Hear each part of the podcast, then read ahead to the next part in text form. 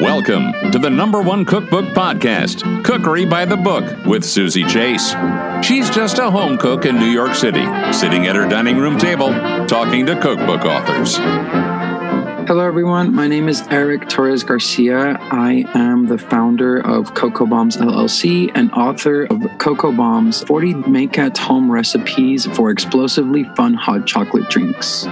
Before diving into this book, I'd like to thank my new sponsor, Bloomist. Bloomist creates and curates simple, sustainable products that inspire you to design a calm, natural refuge at home. I'm excited to announce they've just introduced a new tabletop and kitchen collection that's truly stunning. Visit Bloomist.com and use the code Cookery20 to get 20% off your first purchase, or click the link in the show notes. Now, on with the show.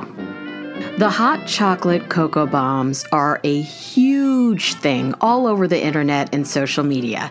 And guess what? You are the original creator. Exactly two years ago, you went viral on TikTok with a cocoa bomb that got over 2 million views. How did that happen?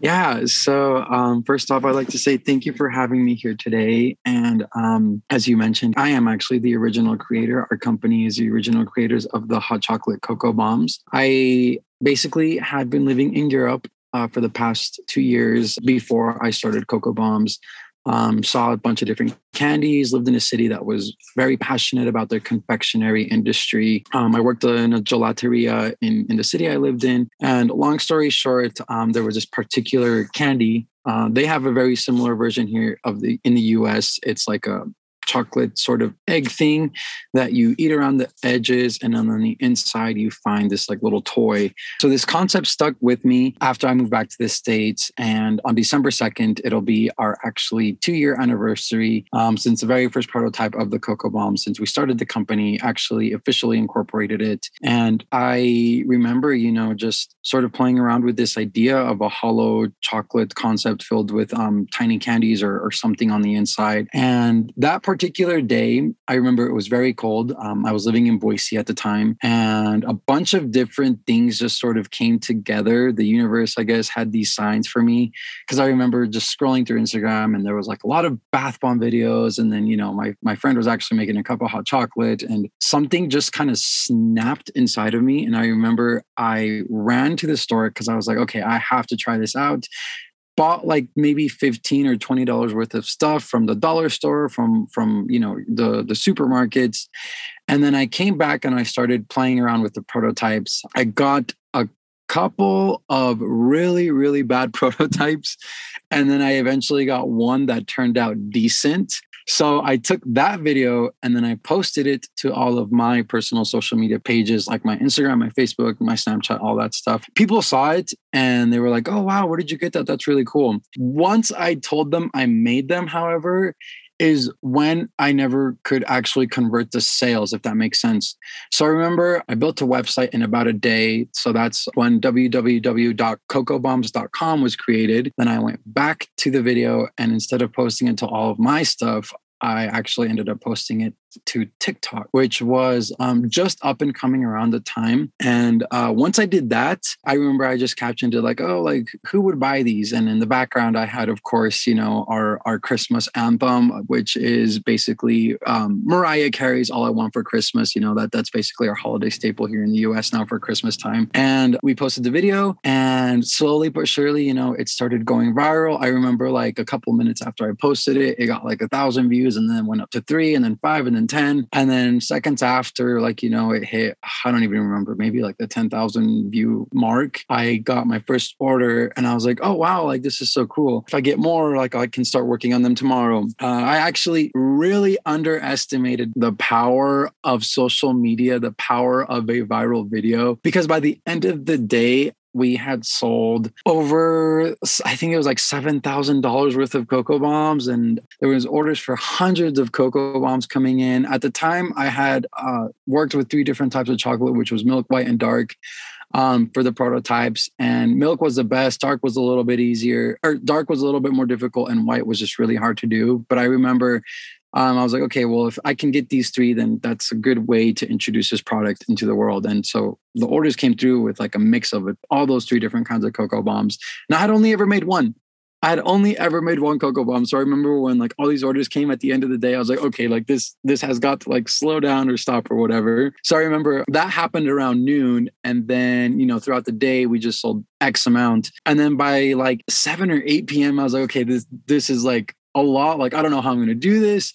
I'm not even an official business yet. I've only made one. I have to like, you know, kind of put a little bit of a stop to this. So I remember I went to our website and I just um, basically stopped everything. Like just put, okay, like, you know, thank you so much, you guys. Our first round of orders has been closed. We are officially, you know, uh, quote unquote sold out for now. Um, we will reopen the website. In the meantime, you know, sign up for a newsletter to, to keep you guys updated on when we do a restock. And that was the very first day, December 2nd of 2019, uh, when the Cocoa Bomb was introduced to the world when uh, we started the company. And uh, when I realized that I had like this viable product on my hands. Well, you definitely got the answer to the question Would you buy this? the answer was a resounding yes. yes.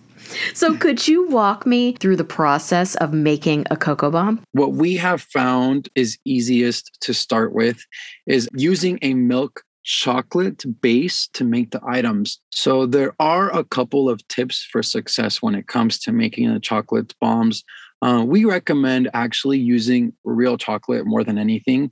And one of the things you really want to make sure is that you temper your chocolate correctly. So when you work with real chocolate, uh, temperatures are super important. I know when you're working with milk, and this is a little bit different uh, depending on the type of milk chocolate you buy. But you want to make sure you heat it up first to about 104 to 113 degrees or 40 to 45 degrees Celsius. Um, that'll make sure that you get your chocolate nice and melted, that the crystals melt thoroughly. And then uh, once you start to temper, is when you um, bring it down to a certain temperature. So tempering you always want to make sure you cool it down from about 104 to 113 degrees to then 88 and 91 degrees Fahrenheit. So when you do this, you actually bring the chocolate into what is called temper and that just allows you to be able to mold the items uh, without having them harden into a item that turns chalky that is difficult to unmold that breaks apart. When you temper your chocolate to those temperature ranges, you'll get a really nice and shiny look. You'll get a nice and what is it called? Like a hard sort of feel. So, like if it breaks, it'll have this nice little snap. It'll be nice and shiny. It won't melt when you try to handle it with your fingers and so on. And then the next tip I have you want to make sure you are always giving it your personalized touch. Um, there's so many different ways you can make these really. And I've, I've seen like a lot of like drizzle, a lot of like sparkles, a lot of like sprinkles, a lot of like, you know, toppings. I really just recommend, you know, you do what works best for you. Um, you can fill it with like marshmallows, with with candy bits, with with uh, caramel powders, hot chocolate powders, whatever you really want to do. I just really recommend you make it your own. Um, there's hundreds and hundreds of combinations, a lot of different stuff you can do to make these you always want to make sure you have nice and clean, shiny, dry molds. And then um, last but not least, make sure you know you kind of just give it your own personalized touch. For home cooks, do we need any special equipment? So not super special, but a lot of the stuff you already have at home would actually work. The only thing you are going to need, of course, are the silicone molds. Those can be found in a wide variety of places. We actually sell them online as well on our website. Basically, you just want to make sure that you have molds that are about two and a half inches to maybe three inches max is what I would say. Anything really above that, you won't be able to fit into a mug. Uh, when you're working with real chocolate, of course, you want to make sure you're always watching the temperatures. So I would recommend using a food grade thermometer. Just kind of make sure that you stay within those temperature ranges. Um, a lot of the temperature ranges can be found inside of our book for milk, white, and dark chocolate. Again, the ones in our book are just um, what we have found is the average. You always want to make sure you consult with the chocolate manufacturer just to make sure that you don't have, encounter any issues when when melting, tempering, and molding and unmolding. I mean, of course, the next thing you do, of course, want to have is just like your your glass uh, or or microwave safe bowl. a silicone spatula just for mixing the chocolate. Uh, we found that a soup spoon works really well. So just kind of like a like a spoon, except it's a little bit wider. This is just helpful for you to smooth your chocolate on the inside of the cavities. Make sure you get nice and thick edges, nice and thick shells. Uh, alternatively, you could also use a pastry brush. Um, so for some places that might get what we call like weak spots um, to make sure it doesn't break when you unmold. Uh, next thing, you know, you just want to make sure you have like a, a metal scraper, a metal spatula, um, like a dough sort of cutter just so you can get the edges of your cocoa bomb half shells nice and clean. You know, we found that parchment paper works really well too whenever you unmold them and you just want to lay them down so that they don't, you know, stick to any surfaces. Just parchment paper is fine. You're also going to need like a skillet or like a frying pan, just going to heat it up on the on the stove. It's anywhere from usually about 10 to 20 seconds and then use that to melt your half um, shell edges to then conjoin to your other half shell. Some cupcake liners, if you don't want to get too many fingerprints on the bomb, works really well. Just place one half shell inside of a cupcake liner, hold it um, with the cupcake liner on the inside, and then grab your other half shell and then just place it on top as quickly as you can without handling the chocolate too much. And then, of course, you know, just for decorations, you um, we found that a disposable sandwich bag works really well if you're at home. And just fill the bag with chocolate cut a little edge of off of the the corner and then you can use that as like a drizzle bag um, you know to to decorate and, and add drizzle you know white milk dark whatever. If you want to mix in some food coloring with white chocolate to give it like a nice green pink red you know you can do that as well and um, after that yeah i mean just just make sure you keep an extra couple of utensils on the side extra spoons in case you drop it extra brush.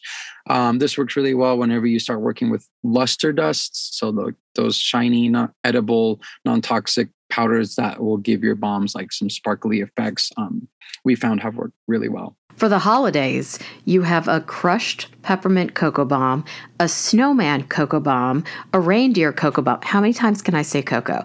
And a Christmas lights cocoa bomb that looks just like an ornament. I personally love the snowman cocoa bomb. Can you describe this? Yeah, of course. We found that like, you know, the the cutest recipe is really the one inside of our book. This is where you have like a, a big marshmallow, so not the mini ones. You start um, you know, getting like your average size marshmallow, something that you would use to make s'mores. Um, you grab one of those and then um, you can draw a little smile on it with your chocolate piping bag.